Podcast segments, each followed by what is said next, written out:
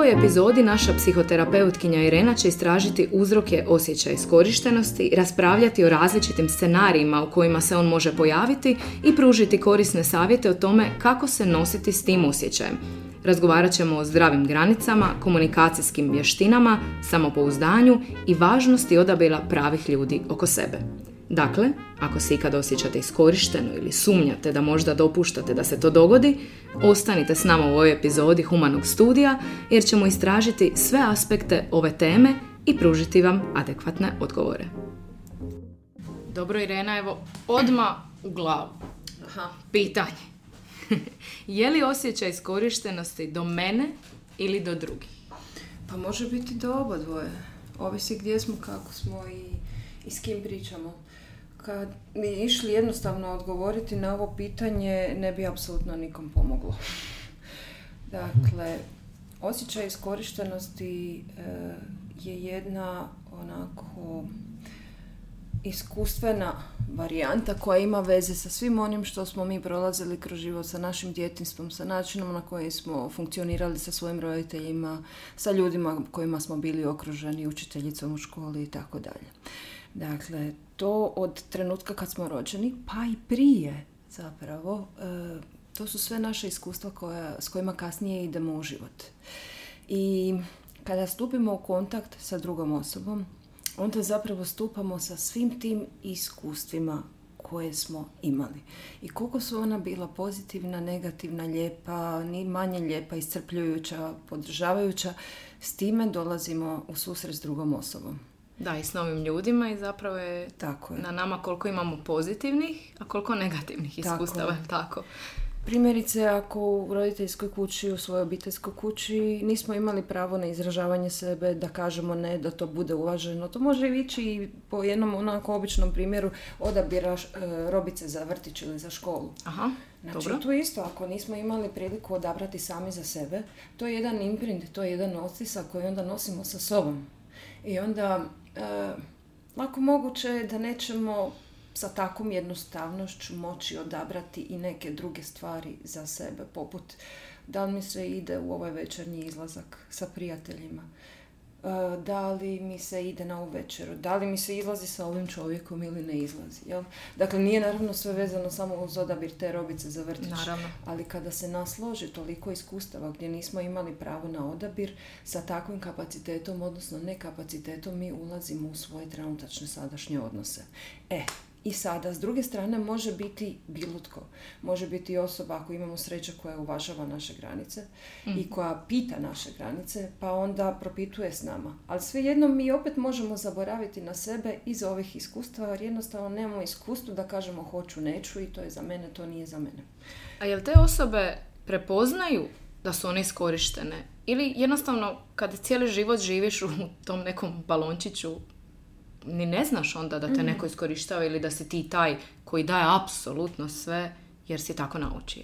Pa ima i da ne prepoznajemo, onda to ide kroz simptome kao što smo spominjali u prošloj emisiji, a ima da uđemo u to nekako kao lutak na koncu i onda kada završi cijeli taj odnos, kad se izuzmemo iz tog odnosa, kad završi ta čarobna prašina mhm. koja nas je reći ću, obmanula, zavela i onda izađemo iz te maglice i onda skužimo da smo istrpljeni, da smo tužni, da smo žalosni i, i da se osjećamo iskorišteno. Ali dok smo u tom procesu, u tom kontaktu, nesvjesnom jednom, e, radimo kao lutak na koncu, onako naučene uloge koje smo naučili kroz svoje primarne godine. Koliko je tu važna uloga psihoterapije? Kako pomoći tim ljudima? Psihoterapija daje svjesnost za svoje postupke. Daje nam svjesnost kako se ponašamo, gdje stojimo, s kim smo okruženi, zašto odabiramo ljude kojima smo okruženi i koja je naša osobna odgovornost u jednom polju koje smo stvorili oko sebe. Jer e, uvijek mi možemo kriviti druge, ali u konačnici e, mi pristajemo na onoliko koliko smo sami dopustili ne onoliko koliko ta druga ljudi osoba. donose. Mhm. Jer e, mi ćemo u život privlačiti razno razne ljude. Neki će biti dobri, neki će biti malo manje dobri, ali oni koji će ostajati u našem životu su oni koje smo mi dopustili da ostanu. A to je do nas. Da vidimo koje su to rupice kroz koje mi propuštamo sve te ljude s kojima se osjećamo neiskorišteno. Kako onda takva jedna osoba koja možda u konačnici nema puno samopouzdanja, mhm. jer krenimo od toga, vjerovatno su to ljudi koji su nažalost kroz život e, vrlo lako bili onako gaženi, pa ne mhm. vjeruju u sebe.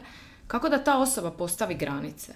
Koliko tu psihoterapija, koliko, mislim, neću reći tretmana, ali vremena treba da to jednoj osobi dokažeš da ona može reći ne, dosta.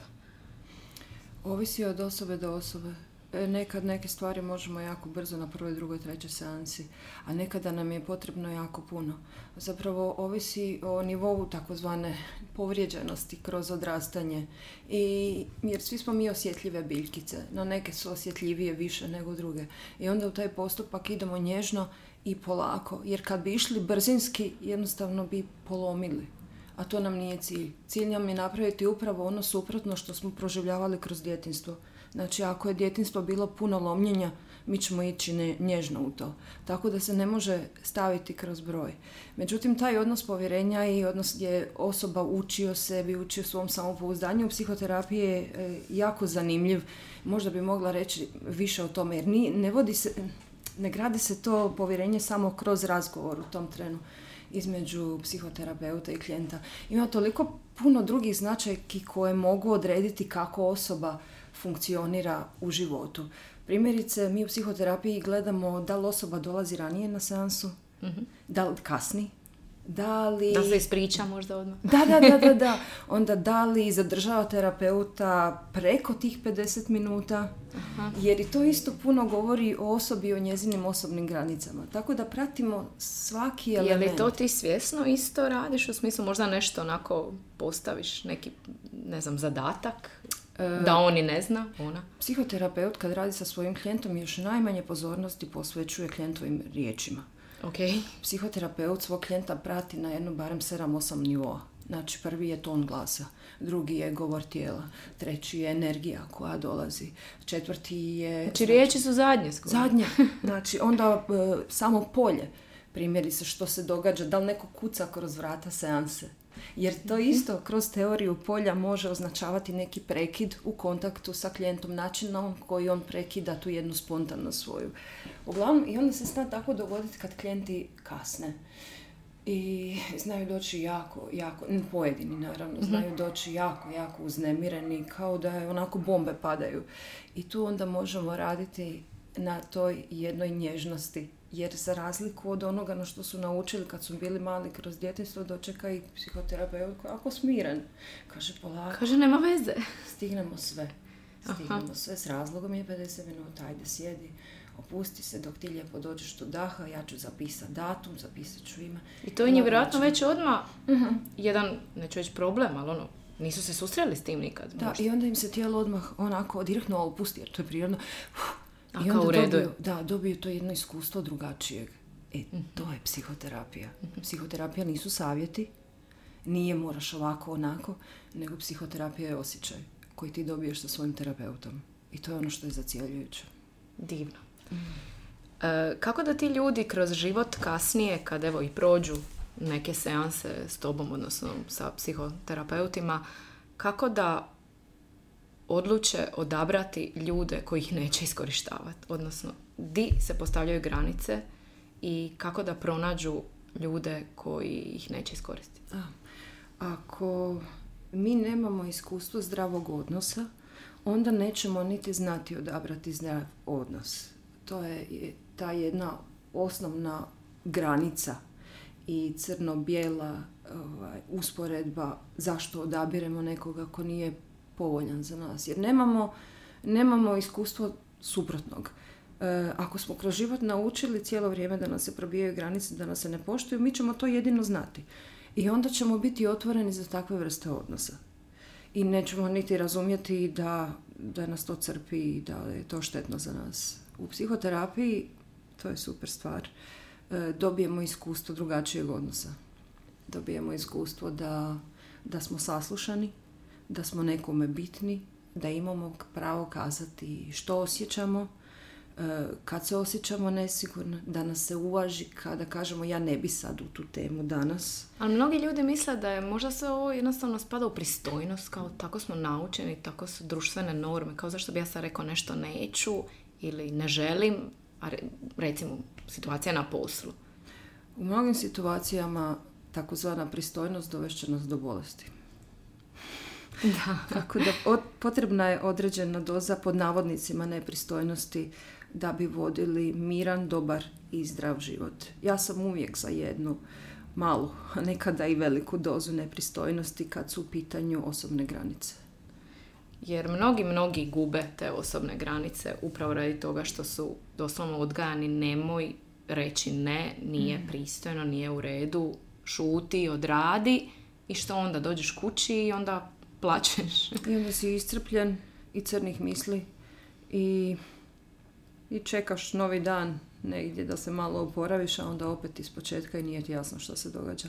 A zapravo je lako moguće samo da si okružen sa krivim ljudima i sa, sa društvom koje ti ne paše. Jesi ikad savjetovala nekom doslovno da, da da otkaz? Jer se jednostavno... Ne, psihoterapeut ne može savjetovati, ali može poslužiti kao podrška.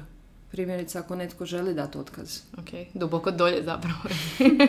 ako netko želi dati otkaz, onda vidjeti što, gdje, kako se osjeća sa tim. I tu isto promatram na više levela. Znači, gledam govor tijela klijenta kad mi priča o tome. E, ton glasa. Jer ima nekada, kad mi dođe klijent u praksu kaže ja bi dao otkaz, umoran sam, ne mogu više. A, a u tijelu je onako izvaljen na mom kauču tom terapijskom i mm. vidiš tijelo ne bi nigdje. Aha. Dakle, nema, nema te jedne energije u polju za promjenu. I povezanosti zapravo da, tih da. riječi. To je onako wishful thinking. Ja? I onda, a ništa, napravim ono gestaltistički što se radi. Vratim svog klijenta na tijelo i kažem pa ajmo sad malo vidjeti tijelo kako leži, kako je umorno i kako zapravo ne, ne pokazuje da ima neku potrebu za promjenom. I onda obično klijenti kažu, pa da, trenutačno baš i ne, ali baš bi volio. da, da, vidiš. Tako da radimo svjesnost i radimo podršku i ima i klijenata koji dođu onako baš energiziranim tijelom. Ja ne mogu više. Ja ne mogu više odlaziti tamo. Ja ne mogu se više pojaviti na tom poslu. A s druge strane imaju taj jedan strah da. Podzadinski. To je najčešće strah od e, roditeljske reakcije koje smo imali kroz djetinstvo. I onda sad ti naši glasovi roditelja pričaju nama samima, a roditelji su davno, davno tamo negdje u drugim zemljama i tako dalje, ali ti glasovi nam i dalje pričaju i govore nemoj.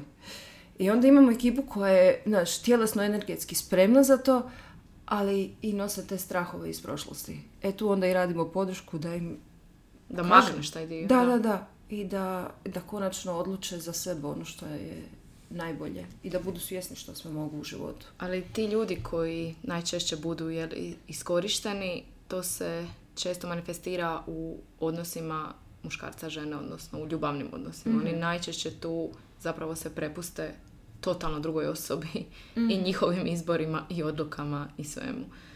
Jesi imala takve primjere često i kako to nekako kako tome stati na kraj? To je emisija sama za sebe. ok.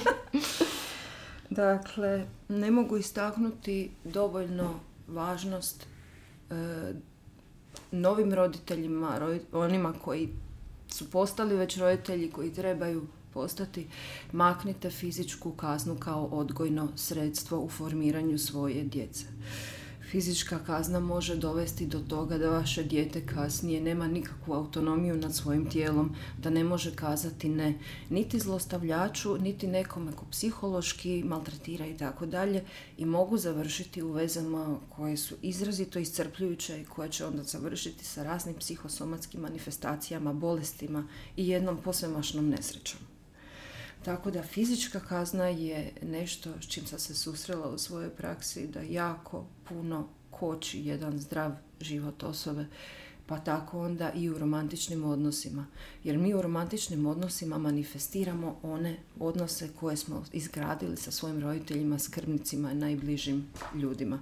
A tu pritom mogu, to isto je nešto što volim istaknuti, mogu doći i treneri kod profesionalnih sportaša. Dobro. Dakle, to su isto roditeljske figure koje mogu ovaj, kasnije utjecati na naš život. Znači, roditelji, bake, djedovi, tete u vrtiću, učiteljice manje, ali treneri i trenerice su imali jako velik utjecaj na mlade ljude i formiranje njihovih odnosa. Ličnost i Da, da, da. odnos. Aha. Tako da, e, kako smo djetinstvo imali, mi ćemo se tako ponašati u svojim prvim romantičnim vezama. Ako je bilo fizičkog nasilja, ako je bilo zlostavljanja, mi ćemo nesvjesno ulaziti u uloge žrtve kroz tu jednu naučenu bespomoćnost. Jer smo sa tom bespomoćnošću psihološki preživjeli kroz svoje djetinstvo. Jer da se dijete bunilo još više, dobilo bi još više Još više. batina, dobilo bi još više pokuda i onda dijete kroz život i kroz odrastanje nauči se prilagoditi svojoj okolini i nauči biti bespomoćno. I onda taj paket, paketić nosimo sa sobom u svoje romantične odnose i riskiramo da tako odradimo cijeli život. Da, da šutimo jer smo opet to Mhm. naučili. Da. Ali ima sad totalno obrnuto. Zašto drugi iskorištavaju te ljude? Kako ih pronađu? Ispada da ih nanjuše. A. Kako neki plijen i, i žrtva. I ti ljudi isto ne osjećaju sebe. Kao što ovi ne osjećaju sebe kad se daju, ovi ne osjećaju sebe kada tražu. I jedni i drugi su zapravo, ovo je malo onako služben, čudan izraz, objektificirana djeca. Znači djeca koja nisu mogla biti samostalna, koja nisu mogla samostalno izražavati svoje želje, stavove i potrebe, nego su bili objekti, a ne subjekti. Tako i ti koji uzimaju i traže i grabe i tako dalje, u jednom trenutku svog života kroz odrastanje bili su predmet grabljenja i uzimanja od svojih roditelja. To su najčešće djeca od kojih se očekivao najbolje, najviše, najbrže i tako dalje. Jel? Da. Pa onda tako i oni idu kroz život ne uvažavajući tuđe potrebe kao što ni njihovi skrbnici roditelji nisu uvažavali njihove. Da, na to samo jedan uzorak koji se, Mhm. koji se jednostavno nastavlja kroz Da. život. Da, zanimljivo. I sad tu je baš, mislim, zapravo ne možemo odgovoriti da ne, kao neko od nas iskorištava. Mhm. Nije problem u meni, nego u njima. Nego jednostavno problem je i u meni Da. i u njima. Svatko ima svoj dio odgovornosti. Postoji jedna, e, to je Hellinger napisao u knjizi Priznati ono što jeste. On je tvorac jedne grupne obiteljske terapije. A, I to je onako u javnosti široj e, jako dis- diskutabilna tematika, a to je odgovornost žrtve. Imamo u odnosu koji je disfunkcionalan uvijek i zlostavljača i žrtvu. Iako veći postotak odgovornosti ide na zlostavljaču, stavimo 80, pa i 90% možemo, ali postoji odgovornost žrtve koja ostaje u svemu tome. Da. Ona može biti 1%, ali je tu. I zbog tih 1% moramo taj dio usmjeriti na tu osobu da, da vidi zašto ostaje, zbog čega ostaje i negdje to Jer su to ljudi koji se nekako najmanje prijavljuju na psihoterapiju. Odnosno, jel oni, su to oni koji najmanje Pa dolaze? uglavnom žrtve dolaze najviše. Je. Aha. E, klijenti dolaze Mislim, na jer terapiju. mnogi nekako, kao misle, mogu sami riješiti, da nije problem, znaš, ono nekako vuku se u te odnose i uvijek je ono, ja sam kriva, nema veze, nije on, ona. Ima, jasno, ima i takvih, ali najčešće mi na terapiju dolaze klijenti ko, radi ljudi kojima treba terapija. Pa onda oni dolaze riješiti sebe kako bi izdržali taj teror svoje obitelji, partnera i tako dalje. Jer ovi koji su onako, koji traže, koji uzimaju, koji ne vide drugoga, najčešće smatraju da, ne, da njima ne treba terapija. Oni su ok, njima je dobro, oni traže, uzmu, dobiju i Da, tako da, dalje. naravno. Postoji tu jedna mala doza sa strane nezadovoljstva, ali on nije da ih nešto dira previše. Uglavnom ovi nježniji dolaze. Nekad i prijateljstva mogu biti jednako toksična. A ljudi ne žele izgubiti prijatelja. Mhm. Kako tome stati na kraj? Ajoj, e, Kako prijatelju reći, čekaj malo dosta. Ne mogu, neću, ne želim, iskorištavaš me već duže vrijeme. aha, pa jednostavno tako. Ali ima jedan način koji ja svojim klijentima govorim kako iskomunicirati situaciju, a da je druga strana ne dočeka na nož. E. E, možemo napraviti to na ovakav način. Ako krenemo s pozicije svog osjećanja, osjećam, trebam, umjesto da se usmjerimo na radnju drugoga, ti si napravio ovo, nisi napravio ovo, ta druga osoba će nas puno lakše čuti. Daću sad primjer. Ne osjećam se dobro u tvome okružju zadnjih mjesec dana, dogodilo se to, to i to. E, trebam više slušanja, trebam više pažnje, jednostavno ću se tako osjećati opuštenije. Ok, znači to je prva varijanta. Druga varijanta je posljednjih mjesec dana uopće me ne slušaš, e, ne poštuješ me, ne vidiš i, i nisam zadovoljna. Kako ti je jedna, kako ti je druga? Pa jedna i druga su mi u redu. A jesu, ja. Ova druga je obično kada si usmjeren na nečiju radnju, druga osoba to može onako dočekati defanzivno mm i zatvoriti se. Ali ako krenemo od svojih osjećaja, od svojih potreba, da, onda, onda nas druga osoba lakše čuje.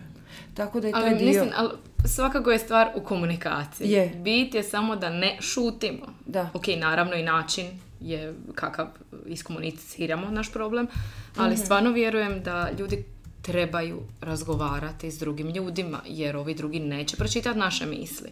Jer najčešće ljudi naprave nešto što nisu htjeli i onda to dođu kući pa su ljuti na sebe, na cijeli svijet i onda potraže pomoć pa i nakon toga možda opet naprave isto.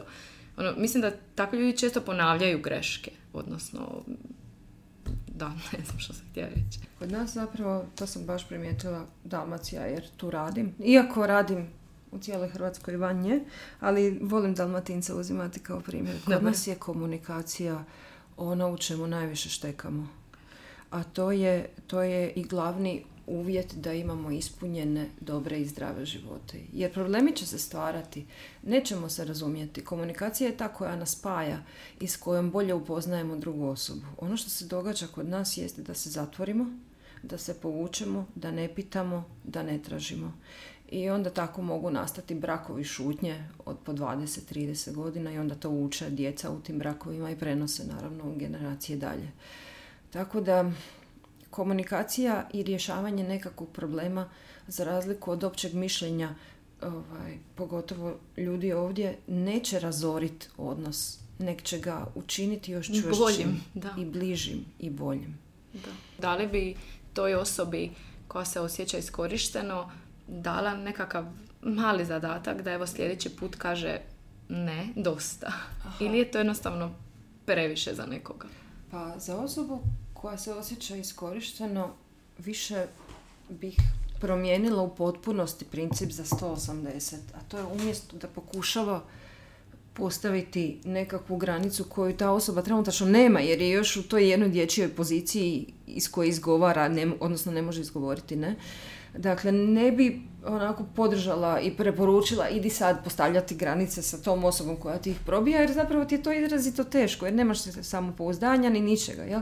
Ovaj, nego bi tu podržala osobu kroz terapijski proces, a isto tako bi je potaknula da se počne okruživati sa ljudima koji su uviđajni, koji su dragi, pristojni, koji pitaju kako se osjeća i tako dalje. I onda sa tim ljudima kad se izgradimo i kad dobijemo to, tu nekakvu samovrijednost, ja, onda možemo ići sa tim malo zafrkanijim osobama uh u susret, kontakt i postavljanje granica. Uglavnom je to proces koji traje. Jeste. Da, što bi, što bi bio jedan konkretan zaključak? Rekli smo da nećemo odgovarati na pitanja u kome problem do nas ili do drugih, do svih je, mm ali ajmo nešto zaključiti. Važnost ponovo psihoterapije u cijelom ovom procesu.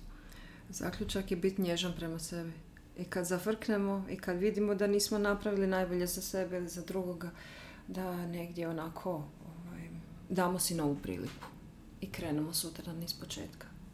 Jer to što smo zafrkli ne znači da smo ostali na istom mjestu. Napravili smo mali, mali koračić prema dalje. I onda sutra probaš opet. Super, sutra uvijek novi dan. Da. Eto, hvala ti. Hvala tebi.